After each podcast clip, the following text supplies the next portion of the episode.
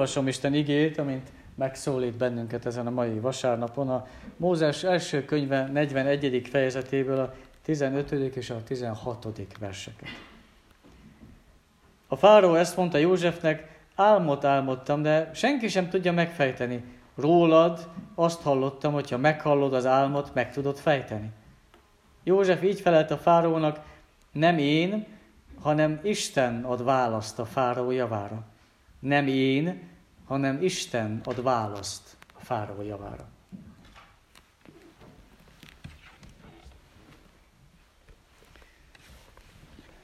Egy intenzív hét van a hátunk mögött, amikor egész héten gyerekekkel délelőttönként foglalkoztunk, sok, sok gyermek, sok utazás van ilyen szempontból mögöttünk, sok eső is, még arra is rájöttünk, hogy amikor a, a végén az esőt, amikor a mesét próbáltuk elkezdeni, akkor mintha egybe csengett volna, hogy rögtön ne is kezdett esni az eső. Talán vigyázni kell a mesékkel ezentúl. Viszont azt is átéltük mindenképpen, hogy nagyon sok segítség is volt. Különleges azt látni, amikor megtapasztalni, hogy ha elkezdünk valamit, akkor vannak emberek, akik mellé állnak, akik csatlakoznak, akik átérzik azt, hogy most meg kell mozdulni. Akik átérzik azt, hogy valamit tenni kell, és oda kell állni.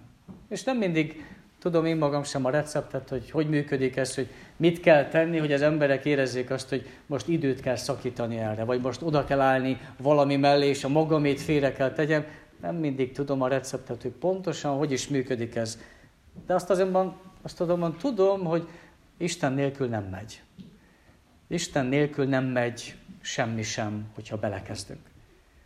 Nem mindig könnyű megtalálni a hétköznapokban, még a saját életünkben, vagy akár a világnak a menetében sem mindig könnyű megtalálni magát az Isten. Talán, talán szükségünk van arra a gyermeki őszintességre, amit lehet tapasztalni, hogyha sokat együtt vagyunk gyermekekkel, hogy ők a, a hétköznapi dolgokban is észreveszik, megérzik, meglátják az Istent. És sok ilyen mondat van bennünk, akár a gyermek hétről is, amikor feltettünk nagy kérdéseket, és olyan egyszerű gyermeki őszintességgel kaphattunk válaszokat. Pedig lehet úgy is gondoltuk volna, hogy csend lesz, és nem érkezik sehonnan semmi válasz, és mégis egyszerűen és szépen, sokszor bennünket is megszégyenítve érkeztek a válaszok. Olyan jó az, amikor így tudjuk, hogy a gyermekek is sokszor figyelmeztetnek bennünket arra, hogy ne hagyjuk abba Isten arcának a keresését. Keressük a másik emberben, keressük egymásban, hogy tényleg tudjuk megtalálni őt. Hogy ő az életünk minden pillanatának a része. Igazán, amikor így a héten végig haladtunk, akkor segítségünkre volt a ruha, a ruha képe. A legtöbb történetben szerepelt egy ruha kép, ami segített egy kicsit végigvinni a történetet. Persze kezdtük, mivel mással, mint sem a teremtés történettel, Ádám és Évával, aki a bűnbeesés után kaptak egy ruhát, egy bőr ruhát. Jelezve Isten részéről azt, hogy bűnbeesés megtörtént, de én továbbra is szeretnék gondoskodni rólatok. Az nem szűnik meg. Majd folytattuk a Sámuel próféta történetével, akinek az édesanyja Anna reménytelen volt, mert úgy gondolta, hogy számára nincsen reménység arra, hogy gyermeke szülessen.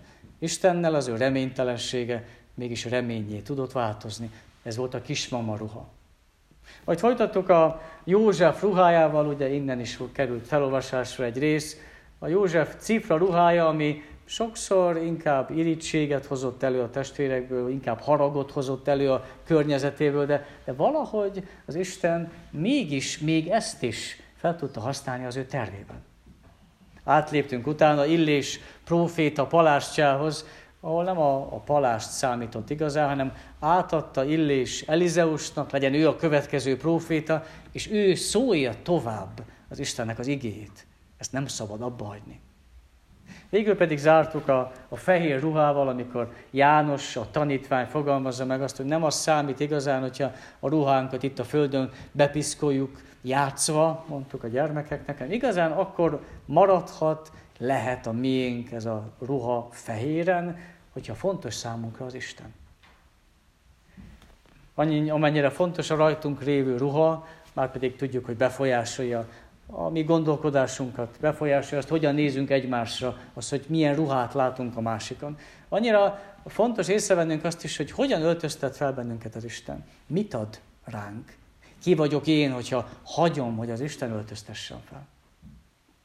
Egy amerikai pszichológus végezte el azt a kísérletet a diákjaival, hogy azt tanácsolta számukra, hogy vegyék fel másnap, mindenki keressen, kérjen kölcsön valahonnan egy szupermenes pólót, a logóval rajta, és akkor azt másnap érkezzenek így az órára. És hogy azt tapasztalta a visszajelzésekből, hogy sokkal bátrabban viselkedtek a diákok. Talán mondhatom azt, hogy itt a, a szószéknek a magassága is elég veszélyes, én is azért veszek palástot magamra, hogy érezzem magam biztonságban. De hát persze igazán csak egy, egy jelzés az, hogy a ruha az mennyire meghatároz. Ki szeretné, hogy pizsamában érkezzünk templomba, nem szívesen jönnénk úgy, de inkább felvesszük a szép ruhát. Ki az, aki pizsamában próbálna házasodni, minden bizonyal furcsán néz neki, pont azért felvesszük a szépet, mert megmutatjuk azt, hogy számunkra ez mennyire fontos. És ha, ha ennyire fontos, hogy mit veszünk magunkra, akkor vajon milyen sorrendben állítjuk azt, hogy mi az, amit Isten szab ránk. Ő mit szeretne ránk szabni, hogyan viseljük azt, hogyan mutatjuk ezt meg másoknak. Volt egy fő énekünk, gyermekekkel nem sokára fogjuk majd énekelni. Van benne egy, egy ismétlés, ami pont arról szól, hogy atyámra, ha hallgatok, meglátom, hogy mit rám szabott, jól is áll, meg is véd, és önmagam vagyok. Ma József történetét veszük egy kicsit jobban a figyelem alá, azt a történetet emeljük ki, már csak azért is, mert sokféle ruha szerepel benne, de leginkább azért, mert nagyon jól látható benne számunkra is. Istennek a, a terve, Istennek a jelenléte. Ha nem is mindig konkrétan úgy, hogy vigyáz Józsefre, de mégis mindig érezhető, főleg visszanézve, Istennek a terve és jelenléte. Az egész történet kezdődik két álommal, aztán még rátevődik egy, egy cifra ruha is, amit József ugye büszkén visel, még úgy különbnek is érzi magát a többieknél, és mondhatjuk azt, hogy borítékolva van a következmény, természetesen egy száraz kútba a testvérei bedobják. Hát ki viseli el, hogy állandóan ott van ez a testvér, állandóan kihúzza magát, állandóan jelzi, hogy én milyen különleges vagyok, és ezt az erős szót is olvashatjuk a történetben, hogy meggyűlölték a testvérüket. Valahol mondhatjuk, hogy következik logikusan, hogy természetesen az emberi igazság megtörténik, bedobják őt egy kútba. És pontosan ilyenek a mi megoldásaink. Pontosan így működünk mi, és talán pont ebben nincsen különbség gyermekek és felnőttek között sem. A mi megoldásaink, emberi megoldásaink ilyenek, hogyha valaki megüt, akkor én visszaütöm. Hogyha valaki látom, hogy gyenge, akkor azt kihasználom. Ha valaki megbotlik, akkor azt mondom, hogy megérdemelte. És ebben talán nincsen különbség gyermek és felnőtt között. Mindannyian hasonlítunk, akár a testvérekre, akár magára Józsefre is sokszor. Amit József hosszú úton kellett megtanuljon, és el kellett jusson odáig, hogy megtanulja azt, hogy igazán számára a jó megoldás az Istennél van. A jó megoldás az az Istennél van. És a történet vége végéből hangzott el a felolvasott ige, amikor már a fáraó színe előtt van, és ő igazán akkor érti meg azt, hogyha a jó megoldást akarja keresni, akkor az Istent kell keresse. Pontosabban úgy is fordíthatnánk, hogy a megoldás az rajta kívül van. Rajta kívül van a megoldás. Nincs az ő kezébe, nincs a zsebébe valahogy elővegye, nincsen úgy, hogy gyorsan a keze ügyébe legyen, hanem rajta kívül van a jó megoldás, az pedig az Istené. Ha csak magától tesz ő valamit, akkor az sokszor irítséget szül, sokszor harag lesz belőle, és hogyha engedi, hogy formálja őt az Isten, felöltöztesse őt az Isten, akkor tud mást is mutatni. Akkor nem csak önmaga marad. Ha csak önmagát adja, akkor az elég kevés. Ha megnézzük mindegyik történetet, akkor igazán azt is láthatjuk, hogy erős üzenetként ott van mindegyikben, hogy Isten nem beleszólni akar a mi életünkbe. Mi ettől viszolygunk, hogy ő maradjon meg a maga történetében, mi a magunk életében, ne szóljon bele a miénkbe, de ő nem beleszólni akar, ő végig jelen lenni akar. Ő pont azt szeretné, hogy végig ott legyen jelen a életünkben. Ha csak magamat látom, akkor őt nem veszem észre. Ha csak a saját megoldásaimban hiszek, akkor nagyon sokszor abból tényleg harag lesz. És hogyha Isten megoldását keresem, akkor megtapasztalom, hogy ő kapcsolatokat szeretné helyreállítani. Valahol a gyerek hét is erről szólt, amikor egyáltalán nem volt könnyű négy falunak a gyermekeit összehozni, vagy együtt tartani, akár csendbe, csendbe tartani őket, de, de valahol ez a, a kapcsolatokról is szól. Akár úgy is, hogy a, a munkatársak egymás közötti kapcsolatáról. Akár úgy, hogy a négy falu gyermekei közötti kapcsolatról. Természetesen a, a gyermekek és a felnőttek jobb megismeréséről is szólt ez. De mindegyik fölött ott van az, hogy az Isten és az ember kapcsolatáról. Hogy ezt tudja mindenki átélni, megtapasztalni, nekem van emberekkel is, és nekem van az Istennel is kapcsolatom. Hogy szívesen válogatnánk, hogy én az emberekkel úgy el vagyok, de hát az Istennel mindig bajom van. Vagy az Istennel úgy még el vagyok neki, elmondom, de az emberekkel mindig bajom van. Általában valamelyikkel gondunk van, és szeretnénk választani, hogy inkább csak az egyiket, az úgy sokkal könnyebb és egyszerűbb. Mi magunktól csak azon munkálkodnánk, hogy Istennel elrendezzük, aztán senkinek semmi köze ahhoz, hogy én mit teszek és mit gondolok.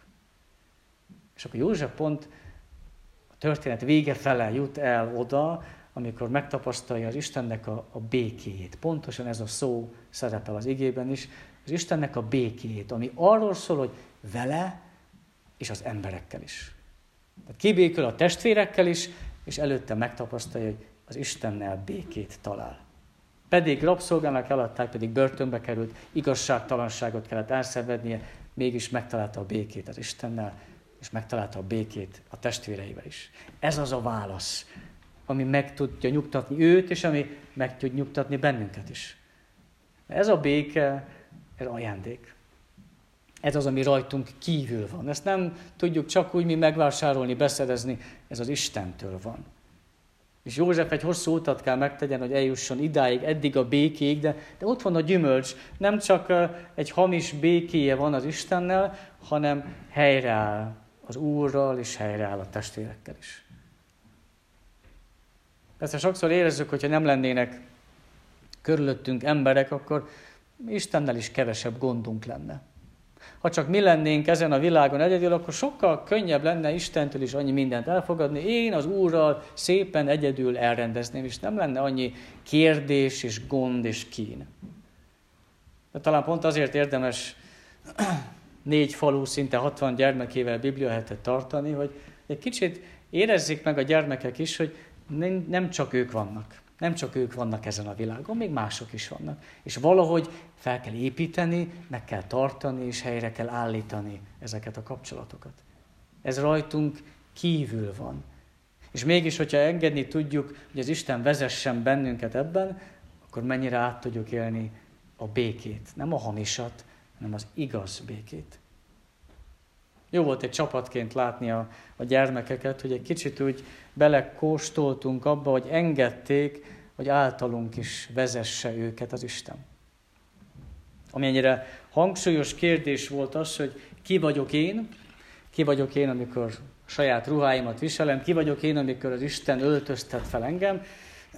Egy ö, történet is segíthet ebben a gyermekeknek, de nem csak. A felnőtt gyermekeknek is szól ez a történet. A béka mindig béka marad.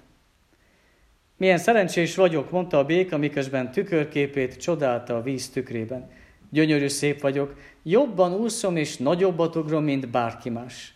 Meg még zöld is vagyok, és a zöld éppen a kedvenc színem.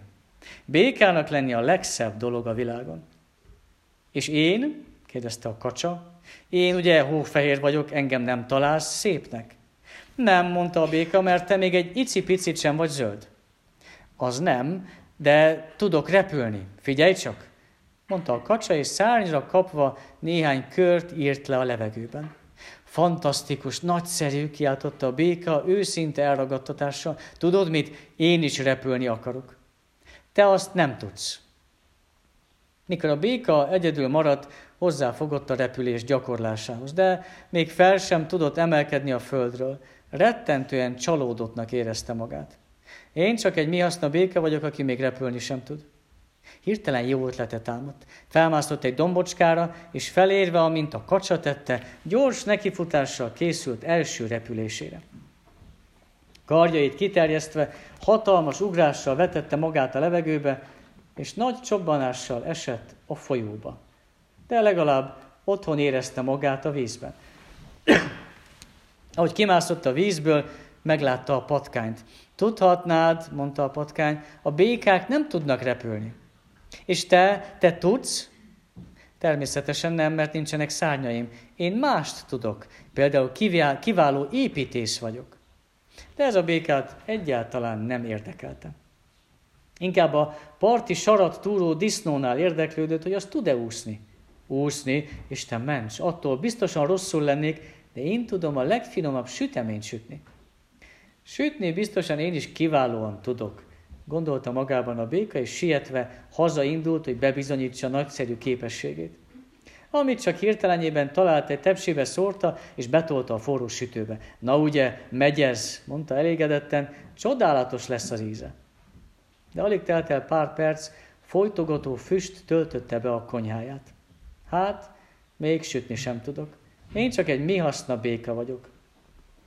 Aztán még szeretett volna a béka úgy olvasni, mint a nyúl, és mivel sem olvasni, sem sütni, sem repülni, sem építkezni nem tudott, egyre boldogtalanabbnak érezte magát. Ti mind sokkal okosabbak vagytok nálam. Én semmit sem tudok, csak egy unalmas, egyszerű zöld béka vagyok. Panaszkodott a nyúlnak. Ugyan, ugyan, te béka. Én sem tudok repülni, meg sütni, sőt, még úszni sem tudok, mint te, mert én nyúl vagyok, te meg béka vagy, és ezért szeretünk minnyájan téged.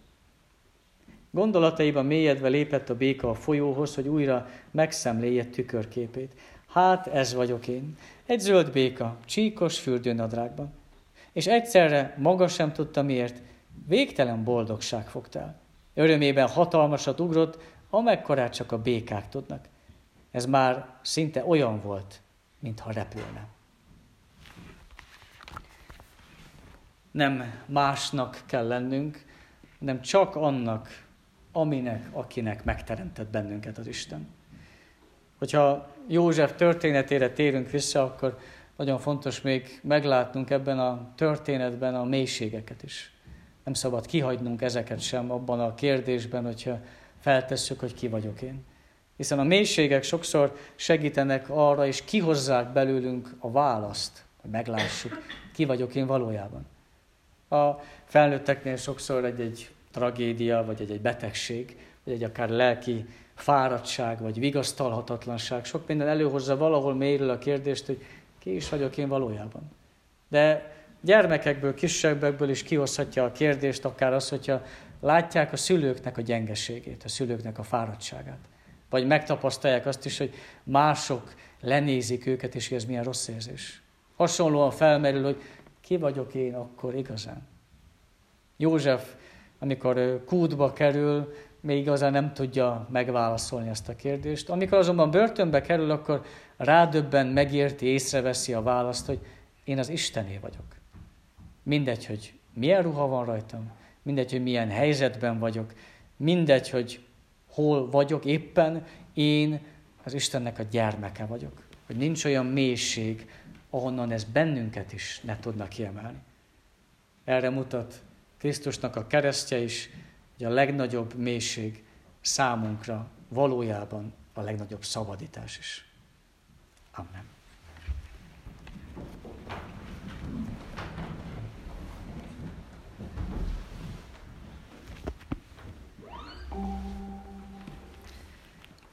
A 389. énekünk első versszakával válaszoljunk az igére. 389. énekünk. Úr lesz a Jézus mindenütt.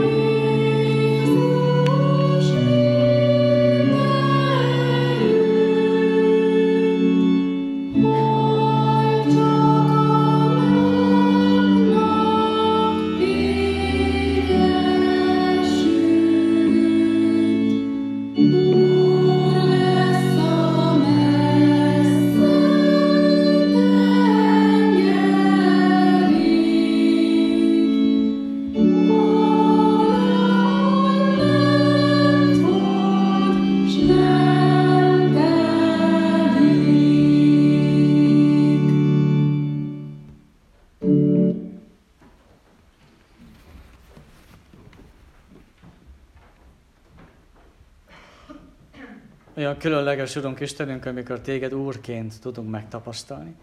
Nem csak azt éljük át, hogy mi, nekünk van erőnk, és vagy pedig épp azt, hogy mások, akik uralkodnak fölöttünk, és mi semmit sem tehetünk, nem átéljük, hogy Te vagy Úr mindenek fölött. Még mi a magunk élete fölött sem, de még az országot, vagy akár a világot vezető emberek sem, hanem tényleg Te vagy Úr, aki vezeted a mi életünket, ennek az egész világnak a forgását is.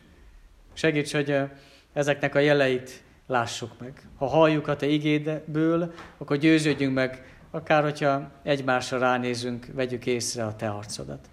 Vagy ha a gyermekek mosolyát, szemük csillogását láthatjuk, akkor ebből is győződjünk meg, hogy Te nem vagy távol, messze tőlünk valahol, hanem ott vagy Te jelen az életünkben. Nehéz ezt sokszor látni, de mennyire érték és gyümölcs, hogyha ehhez ragaszkodunk, és ezt látni szeretnénk. Így kérünk, Urunk, hogy légy a, azokkal a gyermekekkel, akikkel foglalkozni tudtunk az elmúlt héten, szülőkkel, családdal is. Légy a gyülekezettel, hogy így tudják átélni, milyen az, amikor a te jelenléted az tényleg építő.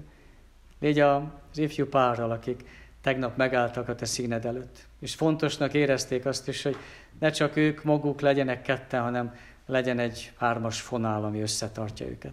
Hiszen Te, Urunk, Te vagy az, akinek a jelenléte össze tartani egy házasságot, egy gyülekezetet, egy családot. Így ad meg, Urunk, hogy ez legyen számunkra az, ami mérvadó, ami előre visz, ami segít nekünk abban, hogy ne úgy érezzük, hogy néha-néha beleszólsz a mi életünkbe, hanem azt szeretnénk, hogy tényleg szüntelenül, állandóan jelen legyél. Adjad a Te igédet ehhez, adjad a gyermekek mosolyát, adjad a mi mosolyunkat, hogy ezt tudjuk megmutatni, átélni és megmutatni másoknak is. Ami Urunkért, az Úr Jézus Krisztusért kérünk, légy így velünk. Amen. Bizalommal tárjátok fel szíveteket Isten előtt.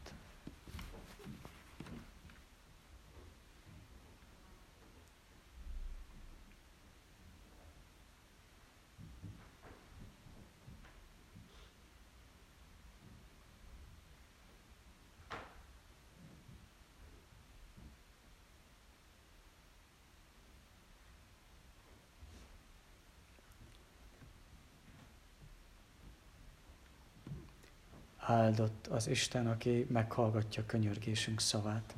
Amen. Mi, atyánk, aki a mennyekben vagy, szenteltessék meg a te neved. Jöjjön el a te országod. Legyen meg a te akaratod, amint a mennyben, úgy a földön is. Minden napi kenyerünket add meg nékünk ma. És bocsásd meg védkeinket, miképpen mi is megbocsátunk az ellenünk védkezőknek. És ne védj minket kísértésbe, de szabadíts meg a gonosztól, mert tiéd az ország, a hatalom és a dicsőség mindörökké. Amen.